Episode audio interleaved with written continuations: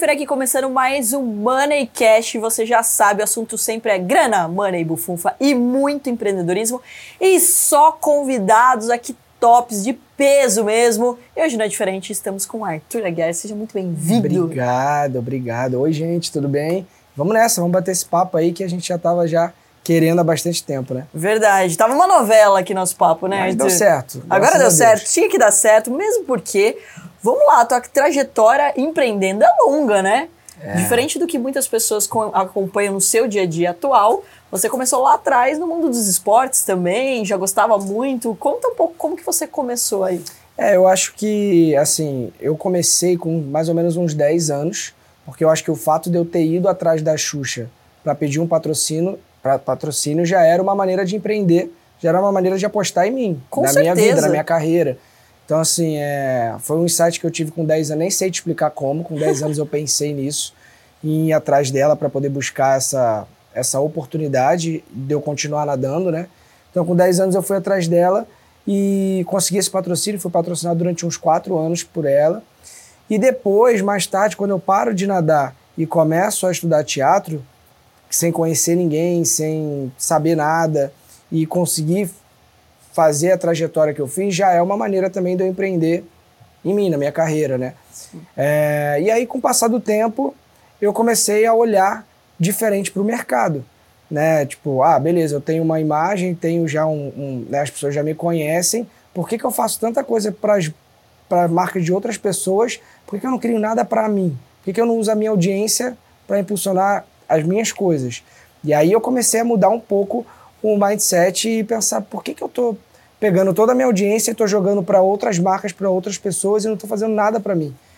E eu acho que o, o, Big Brother, o meu pós do Big Brother, me ajudou a pensar dessa forma. Sim. Acho que depois Entender que eu saí. Entender a força que você tinha ali do Big Brother. Mas até antes da gente falar disso, eu queria até é, destrinchar um pouco mais essa história da Xuxa, né? Porque isso daí já é um case de um pitch, né? É. Tem 10 anos de idade, vai lá fazer um, literalmente um pitch pra Xuxa para convencer ela a te patrocinar. E aí, como que você fez isso? O que, que você falou? É, então, não, é uma coisa meio sem explicação, foi uma coisa uhum. bem sobrenatural, né?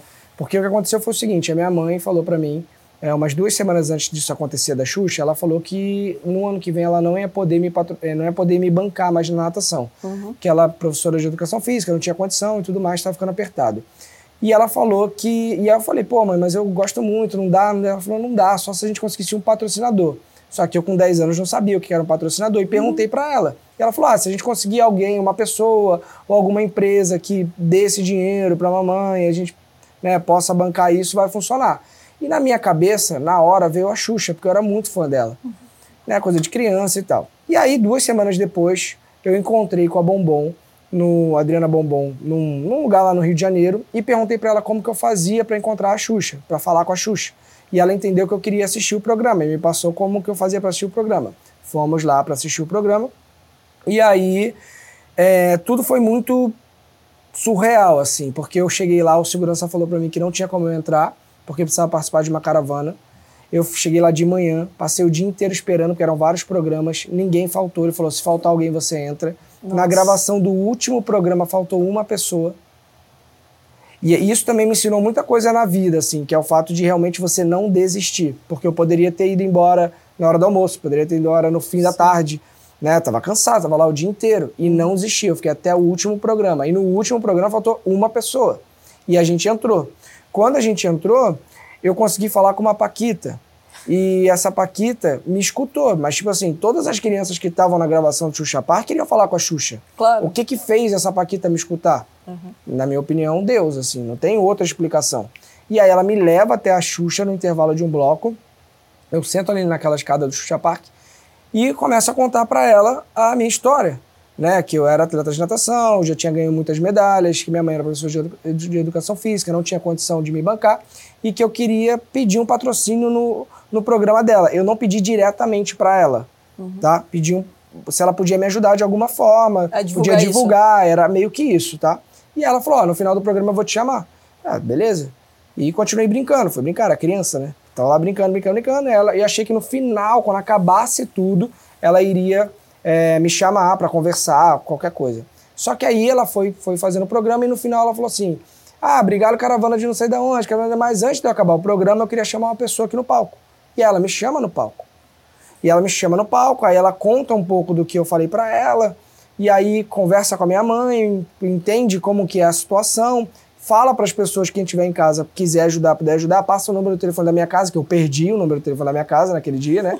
Porque imagina, era fixo, todo mundo ficou ligando quando passou. E aí ela fala, ah, quem quiser patrocinar tal, mas aí ela para uma hora de falar e ela fala, é, cara, quer saber? Quem vai te, eu vou te patrocinar. Quem vai te patrocinar vai ser a Sasha e tal, não sei o que, não sei o que lá. Uau! E aí foi demais. assim, cara. Foi muito doido essa história, para mim é uma das mais sem explicação, assim. Não... E daí quanto tempo dura esse patrocínio? Uns quatro anos. Quatro anos? É. Que bacana! E, e, o que me chama atenção nessa história é o seguinte, naquela época não tinha internet, uhum. né? Não tinha como ela checar se tudo que eu tava falando para ela era real. Claro. E ela acreditou na minha palavra. E assim, ela não fez um teste. Ah, vamos fazer um teste de seis meses? Vamos fazer um teste de um ano? Sim. Não, meu contrato ele já era de quatro anos. Que demais. Então isso para mim foi muito impactante, assim. Não é à toa que é quem é a Xuxa, né? Então, agora você vai ter que trazer a Xuxa pro nosso podcast. Não, é uma resposta. não tem esse poder. Ainda mais agora, né? Com um documentário e tudo mais. Pô, uma pessoa sensacional. Mas legal o, o como você falou aqui, né? Olha só quanto aprendizado tem a questão de você conseguir abordar as pessoas certas, né? Então você ter insistido, você né, ter ficado ali até o final, ter faltado alguém, você ter entrado num lugar então, ou seja, você não se colocou de uma situação de vítima em nenhum momento, né? Então, não. poxa, eu tô aqui, já é uma oportunidade, vamos ver no que vai dar. E, e é importante você isso, ter né? uma visão, eu acho, né? É. De você ser guiado por uma visão, assim, Sim. tipo, eu realmente acreditei, sem duvidar em nenhum momento, que eu precisava falar com ela. Por Sim. mais absurdo que fosse. A minha mãe falava para mim, cara, você não vai falar com ela, ela não vai te patrocinar, pô. Claro. Calma. Né? Uhum. Volta aqui pra realidade. Mas eu tinha isso muito certo na minha cabeça. É, o não você já tinha, né? Essa é, também exatamente. é um ponto né, que a gente tem que resgatar da, das crianças, né? Então, quando você é mais novo, quando você é criança, você não tem muito medo de tomar não. Então, você sai para vender e fala, putz, mas ninguém vai comprar nada. Mas aí, tipo, você vai tentar e tudo mais, né? Você tem menos vergonha de errar, né? É, então, até que... eu acho que é um pouco do medo que a gente vai criando ao longo da nossa jornada. E, claro, né? A exposição faz com que a responsabilidade seja maior você tem medo de falhar, você tem medo da, do julgamento das outras pessoas, isso acaba distanciando, né? E é interessante que alguns, vários né, treinamentos, eles tentam resgatar pelo menos esse lado mais criança de você não ter medo das coisas, né? É que você para de fazer o que você tem vontade e você começa a ser dominado e guiado pela vontade dos outros. É verdade. Então você para, tipo assim, dentro de você, você quer fazer. Sim. Você acredita até. Mas é quando você começa a olhar para fora, você fala, putz, mas aí o que, que vão achar? Será, pô, acho que vão me achar meio ridículo, vão achar que eu tô viajando. Vão... Ah, não, mas se eu falhar, aí vão dizer que eu não, não consegui. Aí você começa a criar um monte de coisa que não é importante. Claro. E isso vai te travando, vai te travando. Por isso que a criança vai e fala o que pensa, por que ela vai e faz o que ela quer. É verdade. Porque ela não tem esse olhar para fora, ela tá Sim. preocupada com ela. E é, eu acho que tem uma tem um eu acho que a gente tem um pouco de responsabilidade nisso também. Porque a gente também, como pais, né, a gente vai meio que podando a criança. Por isso que eu também penso muito em, nessa, em como é, direcionar a minha filha. Sim. Então, assim, óbvio, tem coisas que realmente não pode fazer, porque ou ela vai se machucar, ou Sim. vai ser um problema. Aí você tem medo que ela se machuque, não só, tipo, fisicamente, mas emocionalmente, né? Então mas você tem medo dela tomar um não. Então, é, às vezes, então, você é desanima ela porque você tem é medo é que ela tome um não e ela fique frustrada, né? Exatamente. Mas é uma frustração importante até pro crescimento. Se você tivesse tomado um não, com certeza também teria despertado em você outro olhar, outra vontade de procurar, ou até de insistir naquilo, né? De não, muitas vezes não desistir. Agora, em que momento você teve esse insight? Falou, putz, beleza, nadador não, então agora eu vou focar em ser ator e que, que, que aconteceu para você focar numa nova carreira? Então, também foi uma coisa que aconteceu tendo tempo. A minha vida ela tem vários pontos meio sem explicação, assim. Uhum. Que eu realmente falo, na, inclusive na minha palestra, eu falo muito sobre coincidência ou Deus. Aí eu sempre deixo essa pergunta para as pessoas e falo e mostro que eu acredito que sempre foi Deus. Essa, essa, essa questão foi a seguinte: eu, eu tinha me machucado, voltei a nadar depois de dois anos sem nadar. Quando eu voltei a nadar, eu voltei, tipo, eu era campeão e, e virei, tipo, o último colocado, Sim. tá?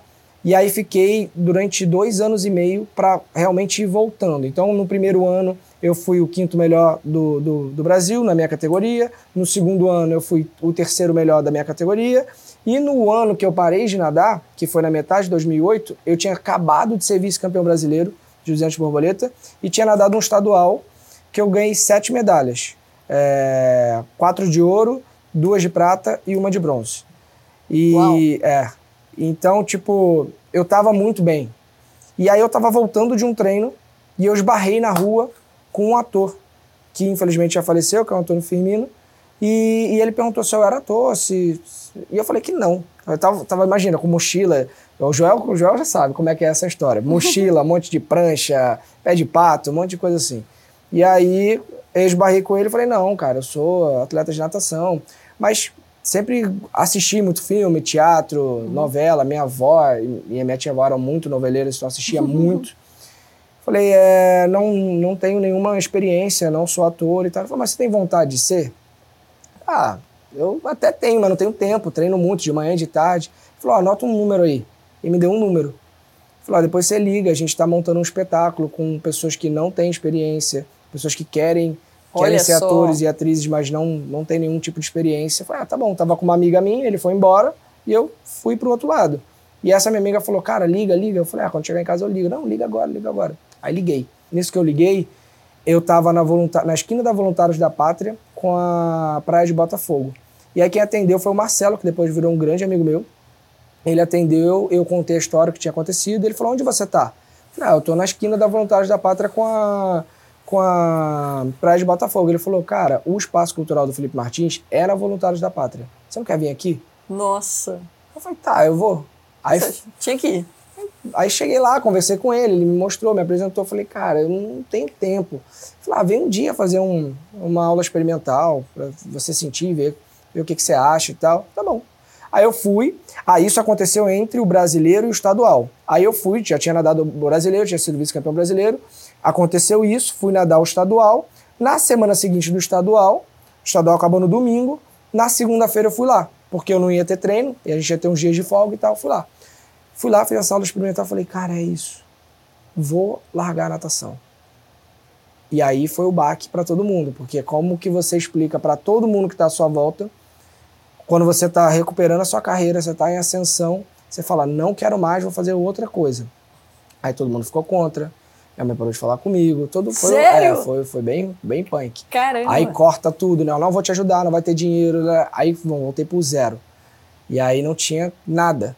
Eu- Por isso que eu falo, não conhecia ninguém, não tinha um real e não sabia nada sobre aquele nicho. Sim. E foi do zero, zero mesmo. Mas despertou, você falou, eu quero e vamos. É, na verdade, como eu, como eu disse, eu, era uma coisa que eu já gostava de assistir, sim. mas nunca me imaginei fazendo. E aí, quando surgiu essa oportunidade, Você falou, essa é a chance. Ou é agora ou é, agora. e quando eu fiz a aula, eu não sei, eu sinto. Ah, cara, a gente Sentiu que sente, você- né? Sim, que você gostava daquilo É, e a foi. gente sente. E você estava com que idade? Eu tava com 19. Legal. Tava Bem com uma fase 19. também, né, que você fica assim, putz, será que eu vou fazer isso? Será que... É, e aí, assim, as coisas também foram acontecendo numa velocidade impressionante, porque não tinha como acontecer tudo que aconteceu se realmente não tivesse, não fizesse parte do meu propósito, entendeu? Sim. Porque, por exemplo, o meu registro de ator eu tirei em seis meses, coisas que as pessoas demoram um ano e meio, às Ah, vezes é? mais. É, porque, pelo menos na época, era assim: você tinha que ter três trabalhos, pelo menos três trabalhos para você tirar o seu provisório. Se você fizer uma peça, você demora pelo menos seis meses para montar cada, cada espetáculo. Então, três vai dar um ano e meio. Se você fizer um curso profissionalizante, é um ano e meio. Uhum. Então, o mínimo ali é um ano e meio. Não tem como você fazer mais rápido do que isso. Sim. E eu tirei em seis meses, porque eu fiz três espetáculos ao mesmo tempo. Caramba. É. Então, assim, eu tava. Eu, eu sempre fui muito focado. A natação Três, me e ajudou era muito. teatro? Teatro, é. Que massa. E a natação sempre me ajudou muito. É assim, vamos lá, interpretar uma pessoa já é difícil, né? Eu fazia Porque cinco você, personagens. Imagina cinco personagens, é, muita coisa. Fazia dois personagens numa peça, dois personagens em outra e um em outra. Caramba, não dava um bug uma hora assim? Não. E fora que assim, tem também a questão da, do texto, né? Então não é só você vestir o personagem, né? Você tem que decorar o texto literalmente, né? Mas você sabe e isso eu... afeta todo mundo, né? Porque, Mas- por exemplo, se você pega e erra o texto, você acaba prejudicando a, a- o, o grupo todo, né? Eu fiz teatro quando era criança e, tipo, meu, era, era bizarro, assim, porque é, uma pessoa, imaginei, ainda, é, no meu caso, era o teatro em inglês, que era uma atividade é, extra pro, pro FISC que eu tinha que fazer, e daí eu decidi fazer teatro. E foi até muito engraçado, que eu sabia de cor todas as falas de todo mundo. Então, por isso, até a, a, até a professora, num primeiro momento, eu nunca era principal, porque eu faltava muito, porque eu já uhum. trabalhava com a minha mãe. E daí ela me colocava de principal, porque eu decorava todos os, os textos. Mas quando uma pessoa errava, principalmente em inglês, era aquela cara de interrogação na cara da pessoa. E agora, daí, né? É, daí o outro lado tem que também improvisar, Sim. etc., levar isso bem, né? Mas queira ou não, tipo, você com cinco personagens na cabeça precisa desenvolver tua habilidade mais ainda, né? Não é, pra falar é... que é fácil igual um personagem só, né? Não, com certeza não, mas é que eu acredito muito que quando você entende qual é o personagem, quem é o personagem, as falas, elas são secundárias, assim, tipo, ó, você tem um roteiro, é, tal, tem um roteiro, tem que seguir, Sim. né, eu preciso te dar a deixa, claro. mas assim, não é o mais importante. Uhum. Tipo, o mais importante é você entender o personagem e viver ele. Tipo, o que, que esse personagem falaria? Você sabe o que, que ele fala, o que ele não fala, como ele se comporta, como ele não se comporta. Legal. Então isso também vai te ajudando a ficar mais fácil. Quando você se apega muito ao texto, tipo, ao ter que decorar o texto, você não tem um entendimento. Aí, trazendo para nossa vida, é, é, é, tipo assim, por exemplo, você é empreendedor, você é empresária. É, aparecem várias oportunidades para você as oportunidades, às vezes, são oportunidades muito incríveis, mas elas estão fora do teu raio, de, da sua essência, da sua verdade. Não faz nem sentido. Sim. Não é que a oportunidade não é boa, é incrível é, vai parecer mentiroso, né? Então, é, é tipo já viu, isso. não vou dar nomes aqui, que eu já fiz, falei algumas palestras algumas vezes, mas você pega eh, pessoas muito famosas, por exemplo, que não comem carne, fazendo propaganda de carne. É, pronto, exatamente. É tá fora da tua verdade, da tua é essência. Isso acaba incomodando, né? E as pessoas sentem isso, né? Então, é a mesma coisa ali no, no caso da interpretação. Se você fica muito na decoreba, Claro, você não se solta, o corpo ele mostra que você não está à vontade com aquela situação. Exatamente. E, e, mostra também que você não, não vestiu o personagem. Sim. Que você não, não realmente não entende o personagem. E qual foi seu maior desafio interpretando? Qual que você mais gostou e qual que você menos gostou? Oh, Falou, esse eu... daqui não gostei muito, não. Acho que não teve um que eu não gostei, mas o que eu mais gostei de fazer foi uma novela que eu fiz na Record, chamada Dona Xepa. Era uma novela da Globo, que a Record comprou os direitos, escrita pelo Gustavo Reis. É, inclusive, ele é o autor dessa novela das sete que está no ar agora, Fuzue. E era, uma, era um personagem incrível, era o Edson. É, a, eu era o co-protagonista. A protagonista era, era minha mãe, que era a. Ai, cara, fugiu o nome dela. Angela Leal, uhum. tá? Ela era a dona Xepa. O meu personagem, o Edson, era o filho dela, era o co-protagonista. E a Thais Fersosa fazia a vilã, que era minha irmã. Então, a novela meio que girava em torno disso, entendeu? Então, meu personagem, ele era filho de uma feirante, estudava numa faculdade é, particular, que a mãe dele dava, tipo, a vida para ele poder estudar, e ele tinha vergonha da mãe. Caramba. E aí, cara, era, era bem forte, assim. Era um personagem que tinha muitas nuances, sabe? Então, esse foi o personagem que eu mais gostei de fazer. Foi o personagem mais rico, assim, eu acho sabe? Me deu mais prazer de fazer. Eram, era, eram falas muito grandes, textos muito grandes, eram cenas grandes, assim, três, quatro, cinco páginas de cena.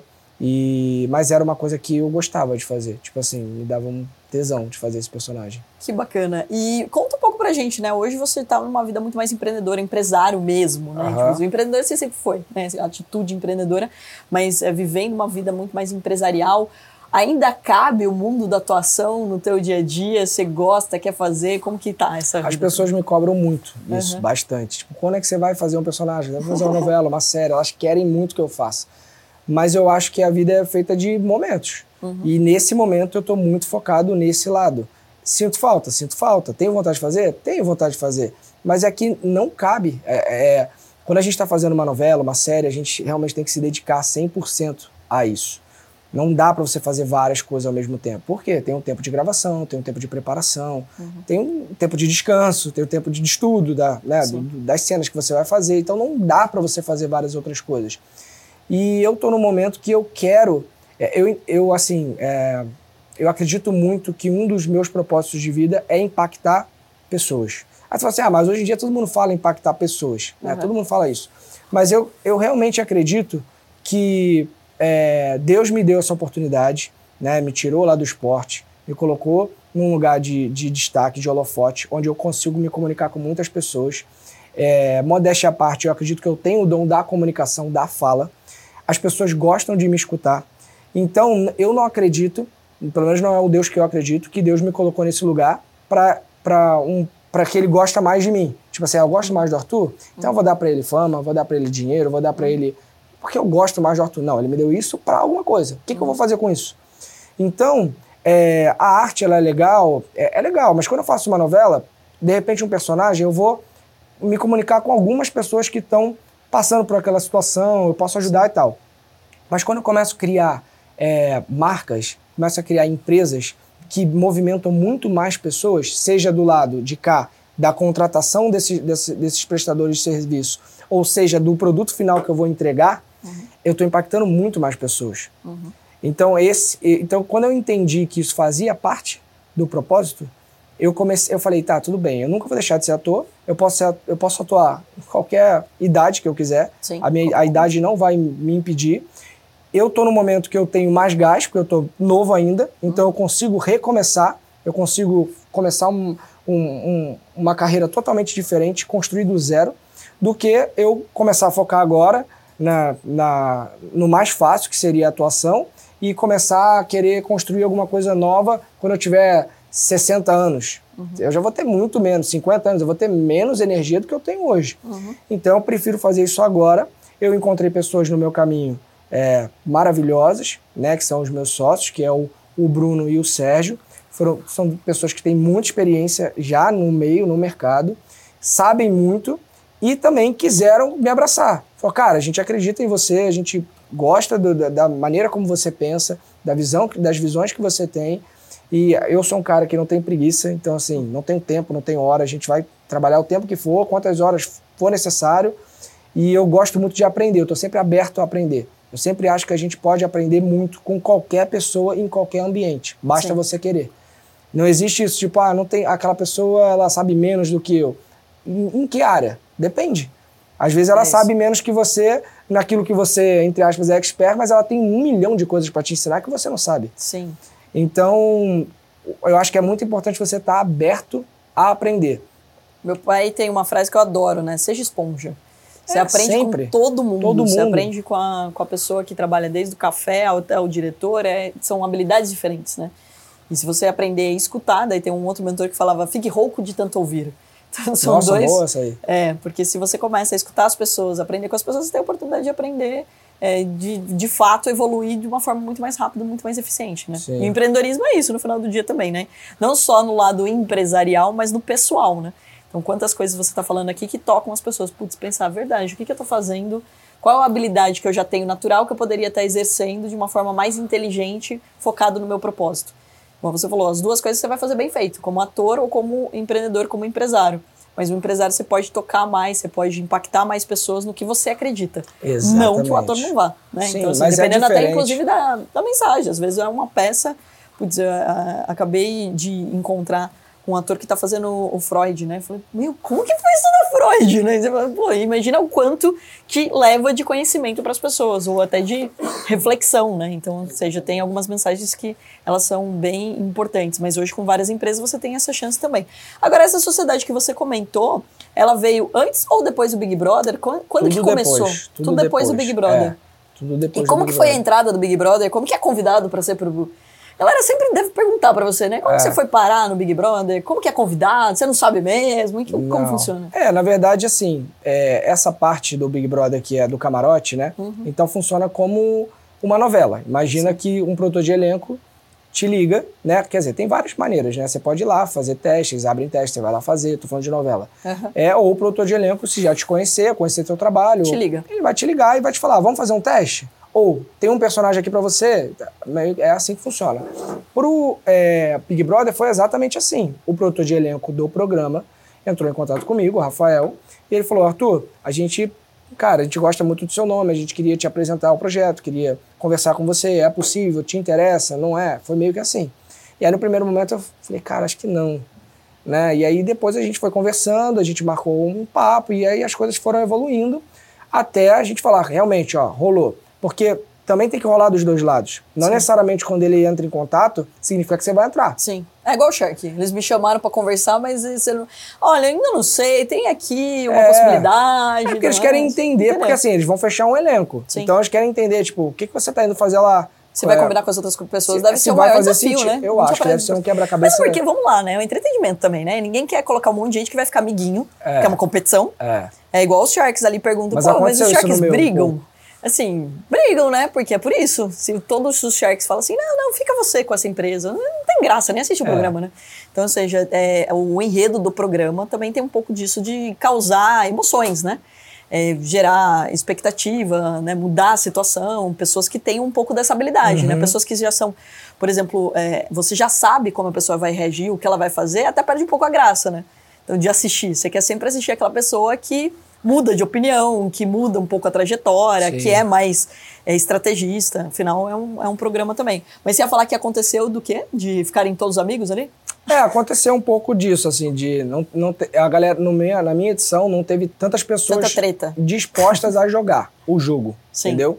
Rolou um pouco mais de tipo assim, ah, a gente tá junto, a gente é amigo. Foi o Big um Brother da assim. Paz e Amor. É, teve um pouco disso assim também. E, e você, quando finalmente né, topou, falou, putz, vou. E aí, como que foi? Primeiro de tudo, como que é pensar em abrir mão? Porque assim, você não entra para sair, né?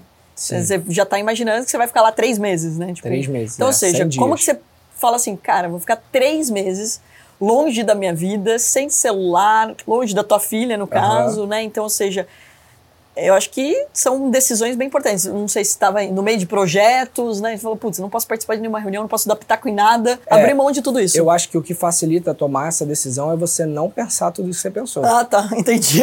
é, eu acho que é você, assim, óbvio, ninguém quer sair. Claro. No meu caso, tinha uma coisa é, importante que é, eu não achei que eu fosse chegar até o final. Sim. Eu achava que eu ia sair no meu primeiro paredão ou no máximo ficar um mês, tá? Pela situação, pela configuração que eu entrei.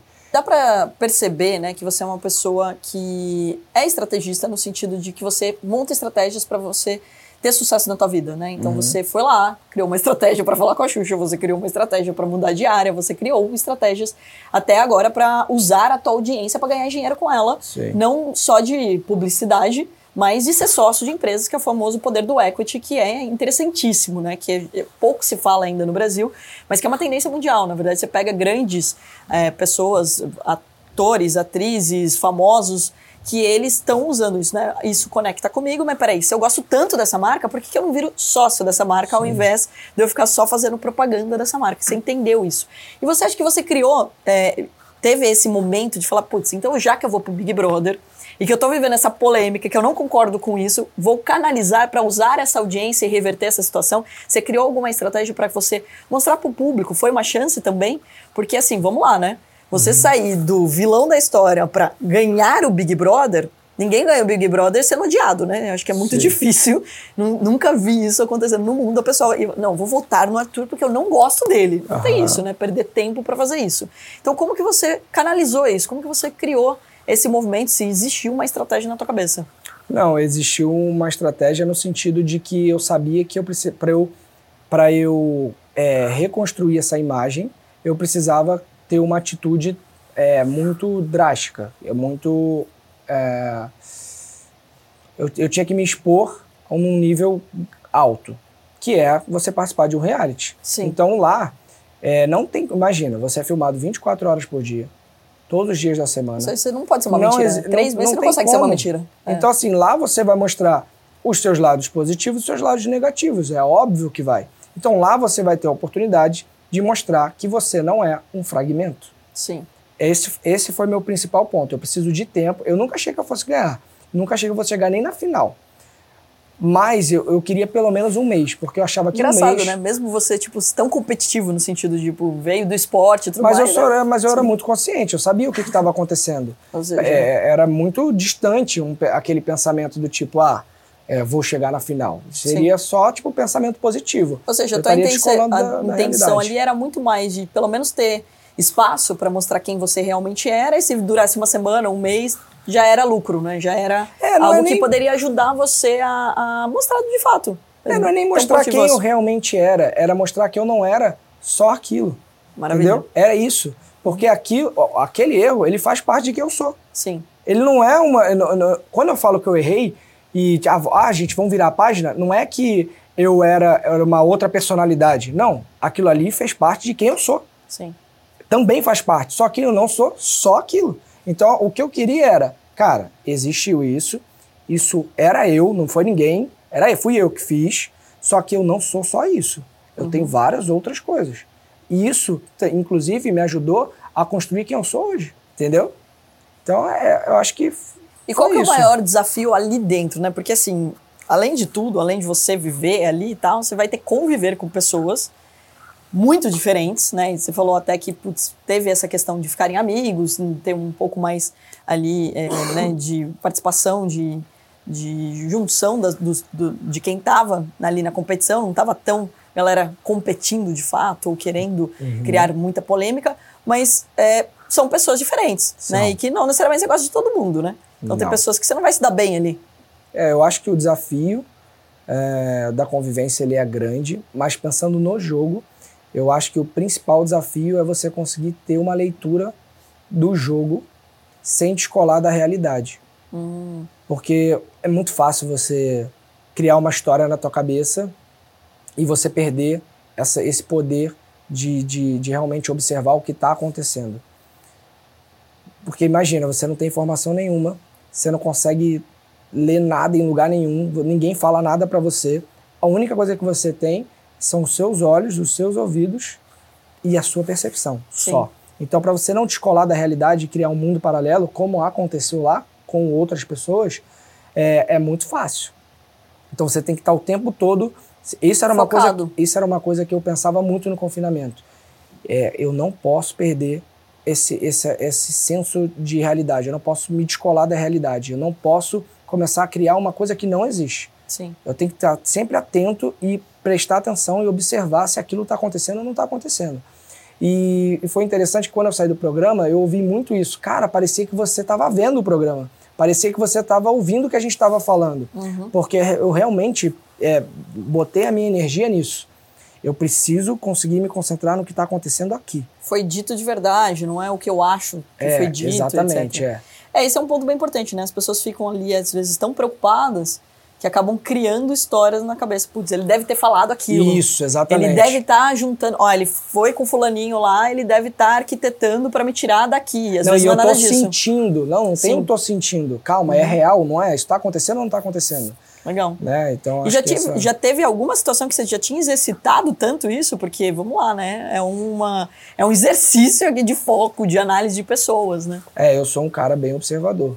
Uhum. Já, acho que o meu trabalho como ator já me coloca nesse lugar Sim. de observar, né? Mas ali eu acho que foi alguma coisa a mais, assim mesmo. Eu nunca tinha, nunca tinha feito nenhum trabalho para isso, assim. Mas eu acho que eu estava muito focado. Por isso que eu falo, é uma junção de coisas. Eu acho que a natação me ajudou na questão do, do, do, do foco, da determinação, da disciplina. Eu, a minha carreira de ator me ajudou nessa questão de observação, né, de estar de tá mais aberto, é, o olhar para fora, para observar o outro, para eu poder criar é, os meus personagens. É, então acho que tudo isso contribuiu para que eu chegasse no Big Brother com uma bagagem e uma percepção mais apurada e também um poder de resiliência, de não desistir, de foco. Então assim, é, as pessoas perguntavam muito para mim, como é que você conseguia no jogo da discórdia das pessoas tipo falarem coisa para você ou, ou, ou elevar o tom de voz né, gritar, apontar o dedo e você não se alterar, não chutar o balde. Simples. Eu tinha um objetivo muito claro na minha cabeça. E eu sempre pensava, tipo, o que que, qual é o meu objetivo? Se o meu objetivo é conseguir dialogar com você ou mostrar para o público que o que você está falando não faz sentido, quando eu grito, quando eu me estresso, quando eu saio desse lugar, eu já perdi. O, é porque isso está no meu controle. Sim. Você não está no meu controle, mas Sim. o que eu vou fazer com o que você vai fazer comigo está no meu controle. Então, toda vez que eu me dava uma vontade de, tipo, cara, mano, o que, que você tá falando, sabe? Te responder alguma Isso coisa. Também você já tinha treinado? Tem muita gente briguenta na tua vida? Não, é porque, na verdade, assim, ó, eu já sou Eu também pessoa... é outro treino, né? É, se tiver não. muita gente briguenta na tua vida, você aprende a falar mais baixo. É, mas eu acho que. Você eu... aprende a ter mais paciência. Isso é uma coisa que eu já, eu já era assim. Ali eu me forcei um pouco mais. Sabe? Eu já, eu já sou dessa forma. Eu não sou o cara de ficar berrando, gritando, porque não vejo sentido nisso. Claro. Mas ali eu, eu, eu consegui ser mais centrado ainda. Ou seja, você ia pro, sabendo o que você queria daquele jogo. É, qual era o meu objetivo? Minha fala não era com. O jogo da discórdia, na minha opinião, é a conversa, a troca, o diálogo ou o embate não é com a pessoa. Eu não preciso convencer você de que o que você está falando não faz sentido. Eu preciso convencer o público. Exato. Porque quem vai me tirar da casa é o público. Claro. Não é você. O máximo que você vai fazer é, é quem tem que no gostar paredão. de você é o público também, né? É óbvio. Se Você tiver meia dúzia tem- que não gosta de você também, O teu poder é limitado. Sim. O poder do participante do reality ele é limitado. é ele só te de coloca no... atazanar a vida. É, ele Só é- de te tirar da zona de conforto, de ficar te irritando. Falar assim, olha, eu vou aqui prejudicar o teu dia. Eu vou E te colocar no paredão. Só. Exato. Esse é o, o poder máximo É. que ele tem. Ele não pode tirar Mas da ele, casa. é, exato. Mas ele coloca no paredão, mas ele não, não tem como você literalmente tirar uma pessoa porque você colocou ela no paredão. Pelo contrário, se todo mundo amar ela, ela vai voltar. E tem uma outra lógica, que é o que eu, que eu sempre acreditei. É, o colocar no paredão, ele tem um risco. Você ficar colocando a pessoa no paredão. Porque quando você coloca aquela pessoa no paredão mais vezes, o que, que você está fazendo? Você está fortalecendo a torcida dela, inclusive em questão de organização. Sim. Por que, que quando você. Assim, a pessoa foi no, no décimo paredão a só. pessoa está sendo defendida, né? Então, ou seja, isso também une, né? Não, e a pessoa. E a, e a torcida, ela vai criando mecanismos Sim, para defender. para poder defender. Então, uma coisa que eu inclusive falei Aí pra, todo mundo vira inimigo. eu eu falei pra Slo, no- ela foi no, no- A primeira vez que ela foi no paredão foi no décimo paredão, se eu não me engano. Foi o primeiro paredão dela. E eu tive uma conversa com ela na academia que eu falei assim: ó, das pessoas que você tá indo no paredão, você é a pessoa que tem mais chances de sair porque a sua torcida não se organizou. Sim. A sua torcida não sabe o que é um paredão. Então você tá indo na décima semana do programa, é a primeira vez que você vai ao paredão. A sua torcida, por mais que ela seja grande, a gente não sabia se era grande ou não, ela ainda não sabe qual é a dinâmica. Ela ainda não entendeu o jogo em si. Então vai ser difícil essa galera conseguir se organizar de domingo a terça. Sim. São dois dias praticamente. Então eu acho, pela visão que eu tô tendo aqui do jogo, que você tem mais chance de sair. Acabou, ela bateu no paredão, saiu. Então, até quando, até, é, é, até quanto é positivo você é, ir pro paredão só lá pro final? Não é legal você ficar indo no paredão toda hora, porque é um Sim. desgaste emocional grande você ficar toda hora, arruma a mala, desfaz a Sim. mala, arruma a mala, desfaz a mala. Tem essa. É ruim. Mas tem um lado bom de você ir no paredão de vez em quando. Porque aí você vai se fortalecendo, tanto com a narrativa com o público Sim, quanto e é um- com a acaba torcida. sendo um termômetro pra você, né? Porque, queira ou não, você não sabe o que tá rolando lá fora. Você não sabe É. se as pessoas gostam ou não gostam. Só o fato de você voltar, pelo menos, dá já um certo alívio. Fala Sabe assim, olha, que você não tá, alguma coisa você tá eu fazendo não certo. sou o pior daqui. Não é o pior. Cada paredão é um paredão totalmente diferente. Então, assim, é, não significa que você passou no paredão que você vai passar em qualquer um. E a mesma coisa não significa que eu ganhei o BBB 22 que eu, que eu ganho qualquer Big Brother. Esse é um- essa é a pergunta que eu queria fazer. Você acha que você era a pessoa certa no momento certo? Porque você ganharia outros Big Brothers? Você acha, não, eu tenho uma estratégia, eu ganharia, Não existe etc. receita. Porque você fala assim, putz, eu entrei né, de uma. Você saiu de uma polêmica, teoricamente, entrou já em confinamento e criou ali. E assim, as pessoas ali envolvidas, será que você teria reagido da mesma forma? Não, não tem essa. Você tem essa percepção? não tem uma fórmula para você ganhar. Você pegar o histórico dos 23 campeões do Big Brother, é, você vai ver que eles são totalmente diferentes. E, a, e cada edição foi um motivo que fez eles ganharem. Não teve Sim. um único motivo. Ah, todo mundo ganhou por causa desse motivo. Não tem. É, eu acho que depende muito do elenco, da narrativa que vai ser aquele, aquele, aquela edição. Não tem como você dizer que ah, eu ganhei uma, eu vou ganhar todas. Todo mundo que ganhou, qualquer Big Brother que entrar vai ganhar. Não tem Sim. como você falar isso. E você já era uma pessoa que acompanhava, assistia o Big Brother, Já. então já criava esses. Já sabia o que você faria se você estivesse naquele É lugar? muito diferente do que É. a gente assiste. Muito. Não tem, não tem como você se preparar. Pro Sabe por que você não tem como você se preparar para o Big Brother? Porque o que, que é o Big Brother? Você vai entrar num lugar desconhecido com pessoas que você não faz a menor ideia de quem Pois são é. e nem quais são as personalidades dessa pessoa. Sim. Você não sabe até onde você pode ir ou você não pode ir. Você não pode ir. Por exemplo, aqui no seu trabalho, você está convivendo com as pessoas, você sabe até onde, o que, que você pode falar, até onde você pode falar, o que, que você não pode deixar de fazer, o que, É, que você, você pode ir embora fazer, também, né? e Você fala assim, tô, tô irritada, me estressou, o Lucas brigou comigo, vai embora. Vai embora. Lá não tem. É, então. Esse eu acho que é o maior desafio, né? Você É. não ter pra onde ir, literalmente. E todo mundo tá vendo tudo, né? Então, ou seja. O você- tempo todo. É. O tempo todo. E depois do Big Brother, você, assim, os convites são, devem ser inúmeros para empresas, eh, propaganda, etc.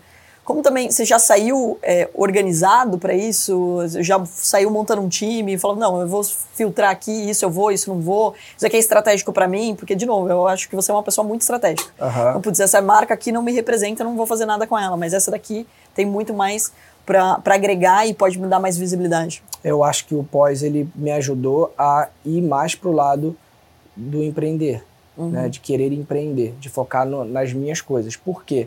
O meu pós não foi como eu imaginei que seria e eu gostaria que tivesse sido num primeiro momento. Hoje, olhando, depois de um ano, eu já até falei sobre isso, mas depois de um ano olhando, eu agradeço não ter sido como eu gostaria que tivesse sido naquela época. Como que você gostaria? Eu gostaria de ter sido como é, a grande maioria das pessoas que saíram, saíram assim, tipo, fazendo bastante propaganda, várias marcas querendo fazer coisas, mas, apesar de eu ter ganho o jogo, ainda existia o resquício. Hum, entendi. Então, assim, Ele é famoso, mas tem uma historinha lá que. que nunca sei. morre, pô. Entendi. Entendeu? Que é a mesma coisa que acontece até hoje. E aí, por exemplo, ó, você teve a sensação, você até falou assim, você tinha acabado de sair de uma polêmica e entrou no confinamento. Não é Aham. verdade. Por quê? A polêmica foi em 2020. Já eu tinha- entrei no Big Brother em 2022, já tinha dois anos, pô. Dois anos de polêmica contínua. Você tá entendendo? Então, é uma coisa que não morre. Então, assim, eu sentei em várias reuniões com várias marcas. E elas falavam a mesma coisa. Cara, a gente adora você. A gente gosta da maneira como você se comunica, mas a gente tem medo. Vamos esperar mais um pouco? Sim. Bom, vamos esperar mais um pouco. É, e é o ponto, né? A nenhuma empresa ela quer correr o risco. Ela já corre muito risco. Empresa Exato. corre risco. Gente, vocês têm que ter- entender que empresa corre risco pra caramba. Aham. Daí, quando você faz um apoio, você fala assim, então, beleza. Até dependendo da, da resposta que eu te dou, você fala de traição, dependendo do que você falou e do que eu respondi, eu já tô me vinculando e as pessoas já Aham. estão interpretando errado. Sim. Então, ou seja, Mas é um pra cuidado... ficar bem claro, a gente em nenhum momento, nem eu nem você, a gente apoiou isso, certeza. nem concordou. Nem Com eu, nem certeza, você. com certeza. Tá? Nem, e não passei pano sobre o que eu Isso, fiz, mas nada. é- aí que tá, é o poder disso, né? Hoje em dia as pessoas cortam, elas. Pô, a quantidade de vídeos que já foram muito polêmicos, por exemplo, que eles foram totalmente tirados do contexto. Totalmente. Então você fala, meu, respondeu tal coisa. Não, peraí, não foi exatamente isso, é, não. Exatamente. Foi tal, tal coisa antes, etc. Mas, óbvio, todo mundo quer esse trecho ou quer causar ainda esse impacto. E é o que você bem colocou, né? Isso prejudica. E a empresa, pelo sim ou pelo não, peraí. Tem o Arthur, mas também, vamos lá, tem É, muitas pessoas esperar. de peso, tem pessoas muito famosas, com uma mensagem muito bacana. Então, entre um e outro, você acaba não perdendo, né? Mas colocando ali em stand-by, né? Sim. Aí a pergunta que eu te faço é quando é que tem fim? Ah, aí, aí é o Entendeu? ônus e o bônus da fama também, né? É. Que eu acho que assim, eu acho que o maior desafio da vida pública é esse, né? Você sabe que quando eu entrei no Shark, eu não imaginava que as pessoas tinham tanto preconceito com o mercado financeiro. Porque no meu primeira temporada, né, tinha gente que, óbvio que eu vou perguntar os números, né? É meio claro, afinal não é uma doação, é um investimento e eu sou investidora há 18 anos. E daí quando eu perguntava os números, ah, daí escreviam, ah, Carol, eu sou do mercado financeiro, por isso eu tô fora, e não sei o quê. E olha pra você ter uma ideia, eu falei uma vez que, olha, eu, os números pra mim são importantes, porque eu sou do mercado financeiro, por isso eu tô fora. Como na edição apareceu, eu sou do mercado financeiro, por isso eu tô fora, eles usaram isso nos, nos comentários, as pessoas que ainda não me conheciam, para gerar um, um certa polêmica de preconceito. Não, a Carol é do mercado financeiro, não vai investir. É tipo, ela só vai olhar a empresa grande. Ou ela. Como que ela entende do dia a dia das empresas? Como se a empresa fosse um negócio na nuvem, né? Na bolsa. E são empresas reais, a gente acompanha, vê os números, vê os dados, etc. E eu só entendi isso quando eu entrei, por exemplo, no Shark. E daí também, eu acho que assim como você, eu tive uma chance de mostrar que o mercado financeiro nada mais é do que pessoas que querem comprar pedacinhos de outras empresas. Que é exatamente o que o Shark faz. Só que no Shark é muito mais difícil. Afinal, eu nunca vi aquela pessoa na frente. Sim. É literalmente um reality também. Mas é interessante isso, porque as pessoas pegavam um trecho e num primeiro momento isso me desanimou. Eu falei, gente, mas peraí. Eu tô aqui no Shark, eu tô colocando meu dinheiro, que ninguém trabalhou por mim, que ninguém ralou por mim, em sonho de um monte de gente que eu não conheço, e ainda tem alguém que vai lá e escreve um comentário como se fosse pejorativo. Não, sou do mercado financeiro com orgulho, e é por isso que eu tô aqui, porque eu ganhei dinheiro na bolsa e hoje eu tenho dinheiro para colocar em outros negócios. Então é muito interessante que a gente tem, né, que também fazer as pazes com isso. Porque também quando eu comecei fazendo né, mais vídeos, é, gravando mais conteúdo, raro acontece, mas tem hater, tem pessoas que gostam de você por nada, de graça. E, putz, num primeiro momento, você fica chateado. Você fala, meu Deus, mas por que, que a pessoa não gosta, não sei o quê, não, não. Então, assim, conviver também com tudo isso é algo que a gente precisa aprender. Imagina no teu caso que foi muito maior, né? E era, assim, um questionamento de um erro que você cometeu e que, não, de fato, não, não terminava nunca, né? Isso, exatamente. E tem uma estratégia também para você ir, ir se livrando aos poucos disso? Ou é continuar falando? Olha, na verdade, assim, ó, para ser bem sincero, eu achei, quando, quando acabou o Big Brother e eu ganhei o Big Brother, eu achei que essa página fosse ser virada, uhum. sendo bem sincero. É, mas ela não foi. Então, se eu falar para você que eu tenho uma estratégia hoje, eu não tenho uhum. sobre isso. A minha estratégia foi, então tá bom, já que eu não consigo fazer isso, e aí por isso que eu tô dizendo que foi positivo no final, da, hoje eu consigo ver de uma maneira positiva, eu falei, então eu vou começar a empreender. Você então, só começar... a empresa é minha, aí eu uso a minha imagem mesmo e pronto, acabou, não preciso, ima... não preciso me vender para ninguém. É isso. É, meio que isso, entendeu? Legal. E, e hoje eu... você tá com quantas empresas, Arthur? Perdeu a conta. Não, é porque a gente está no, a gente tá no momento que a gente está estruturando, né? Como eu mandei uhum. para você, a gente tem várias coisas, né, sendo estruturadas. A gente lançou na Natural Tech a Sempre Leve, tá? É que a gente está em fase finalzinha já de algumas provas sensoriais, vamos dizer assim, porque todos os nossos produtos eles têm algum princípio ativo. Então, por exemplo, ele é chocolate, mas ele não é só chocolate. Ele tem, por exemplo, a gente conseguiu botar melatonina no chocolate, conseguiu botar biotina no chocolate, conseguiu fazer coisas que as pessoas ainda não fizeram. Então, é inovador o que a gente está trazendo na Sempre Leve. Então, a gente tem a moda, então a gente tem a ao quadrado. Por exemplo, essa blusa é da ao quadrado. É, então, a gente tem algumas coisas. A gente tem o pão que a gente quer fazer. Então, a gente tem algumas outras coisas, sabe? É, mas hoje, ativa, vamos dizer assim, funcionando, a gente tem duas. Né? Ativa. Uhum. Mas a nossa ideia são, na nossa hold, são oito. Oito que vocês estão desenvolvendo, é, que tem. E elas têm sinergia uma com as todas. outras. Que uhum. bacana. E qual que você está mais animado aí de todas que. Sei que é difícil de falar, é afinal difícil, você tem é. várias ali, mas é. assim, você fala, putz, essa daqui já foi Eu golaço. acho que é sempre leve. Uhum. sempre leve, porque eu realmente acredito que a gente está trazendo algo novo, assim, não Que tem. é o chocolate com tudo dentro e que você... É... Ou seja, já que você vai comer um chocolate, já que você vai apreciar um chocolate... Não, e é bom o chocolate. Você pega e você já coloca mais coisas boas dentro do teu corpo. Exato. E isso, quer ou não, assim, otimiza também, né? Isso é muito bacana. Agora, a pergunta que não quer calar é, você trouxe para mim? Ainda não, Arthur. Você tá me devendo. Já é a segunda Cara, vez que você me visita. Não, mas deixa eu te falar uma coisa.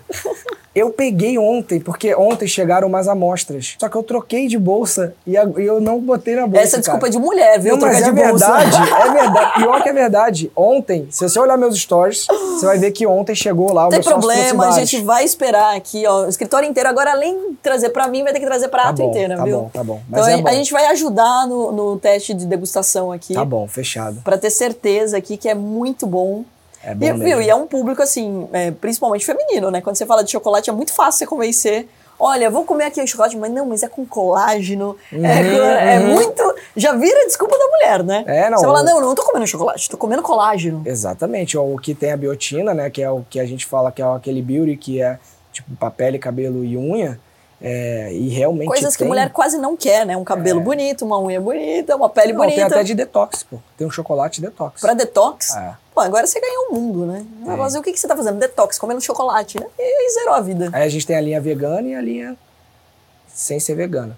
Bom, então você vai ter que voltar a contar de todas as suas empresas também. Tá bom. Primeiro de tudo, Arthur, assim, acho que parabéns pela sua coragem, né? Acho que, de novo, ter coragem de falar, ter coragem de empreender e etc. não é fácil. Né? Ganhar um Big Brother também não é. Então, acho que né, mostra que você conseguiu passar uma mensagem, criar uma estratégia e agora é de empreender. Porque empreender, montar empresa, poxa, beleza, se as empresas, né, eu tenho isso, errei mesmo e tal, aconteceu, então tá, quais são os caminhos para conseguir continuar tendo sucesso na minha vida? É isso aí. Então eu vou montar empresas, eu vou fazer com que as pessoas trabalhem na minha empresa, trabalhem comigo, trabalhem felizes, montar alguma coisa que faça sentido para o meu público uhum. e, e, trazer sócios que também sejam estratégicos para que o meu negócio dê certo, né? É. Então acho que isso no final do dia é uma mensagem importante, porque muitas vezes as pessoas elas acabam jogando literalmente a toalha e até por, por assim avaliação dos outros, né? Ah, não, você nunca mais vai dar certo, ou você sai da mídia, ou você sai das coisas que você está fazendo e etc, né? Uhum. Então, não desistir, afinal, o seu maior presente chama a vida, né? Exatamente. Então, putz, aconteceu, paciência, é isso, vamos para frente e vamos fazer de outra forma. Eu só tinha duas opções, ou eu realmente desistia, falar, e ficava a vida inteira lamentando por isso, ah, não tem Sim. chance, não tem oportunidade, já ninguém vira paz, já não sei o que, se eu ficar só fazendo isso, porque Sim. eu só ia atrair coisa ruim, ou eu realmente entendia que é assim, é assim. Pode ser que daqui a pouco mude? Pode. Mas agora é assim. O que, que eu posso fazer? Sim. Aí eu começo a buscar outras oportunidades, outros caminhos. E pode ser, e provavelmente será, que esses novos caminhos vão fazer com que aquela situação se desfaça. Com certeza. Só que se eu ficar só batendo naquilo, pô, não consigo, não tem oportunidade, pô, as pessoas não viram a página, só falam disso. Cara, eu vou, você vai cada vez se afundando mais, cada vez vai ficando pior. E eu falo muito sobre a questão do desistir. Você vai desistir da sua vida, de verdade? Não vai. Então, quando você desiste, o que que você está, o que que está acontecendo na sua vida? Você está perdendo tempo, porque uma hora você vai retomar. Quando você retomar, quanto tempo você ficou parado? É isso. Quantas vezes você vai parar e quantas vezes você vai ficar parado? Vai, vai ficar perdendo tempo. Então, quando você faz isso na sua vida várias vezes, ah, agora eu desisti, agora eu voltei. Agora eu desisti, agora eu voltei. Isso só demora mais tempo para você chegar onde você quer. Com certeza. Então não faz sentido desistir. Assim, é difícil, não tô falando que é fácil. Pô, tem vezes que você fala, cara, não tô aguentando, tá pesado. Tá bom, tá tipo, doendo. chega, não aguento mais. Tá não bom, aguento gente. mais. Vocês querem prejudicar minha vida, vamos deixar. É, tem horas que bate sim isso. Não sim. vou ser hipócrita de falar que não. É, empreender é isso, né? Porque assim, a gente tá falando de polêmica, mas no dia a dia é isso. Você vai contratar uma pessoa que não vai trabalhar direito, ou que vai, muitas vezes, vai te passar pernas, vai ter situações onde o cliente não vai gostar daquilo, ou vai fazer uma reclamação que não tem nada a ver com aquilo. Né? Então, assim, os desafios, eles não param. E às vezes mais, você monta uma estratégia, um produto que você quer lançar, você monta uma estratégia que, que na sua cabeça é perfeita. é perfeita, chega lá e não acontece. É verdade. E aí, você vai fechar a empresa vai falar, não deu Por certo. Por isso que eu falei que você tem que trazer pra gente testar aqui o, pro, o produto, trazer, entendeu? Então... Se a gente não emagrecer com detox aí também, a gente já vai reclamar aqui, ó. Não, mas é bom, o negócio é bom. muito bom, muito bom. E de novo, né? Eu acho que assim, todo mundo que monta empresa, todo mundo que empreende no nosso, no nosso país, merece dar certo, galera. Então vamos torcer sim pelo sucesso dos outros, não importa o que você pense, as pessoas elas têm que dar certo porque elas estão gerando oportunidades, Exato. gerando receitas. Se o Arthur ganha dinheiro, se as pessoas que trabalham com ele ganharem dinheiro, a gente vai gastar dinheiro, a gente vai fazer a economia girar. Então vamos ganhar muita grana, Money Bufofa. É isso. Arthur, eu vou trazer você mais vezes, então vou deixar a galera aqui curiosa sobre o seu chocolate, sobre as suas oito empresas. Tá bom, fechado? fechado? Combinado? Então é isso. Galera, muito obrigado, Arthur, mais uma vez, muito obrigado. Eu que agradeço. Obrigado você. E se vocês gostaram, é claro, compartilha com o maior número de pessoas, afinal o conhecimento te liberta, é através da educação que a gente pode aí abrir a nossa mente. Então, só compartilhar e comentar o que você achou e quem será o meu próximo convidado aqui no Moneycast. Um grande beijo e até a próxima.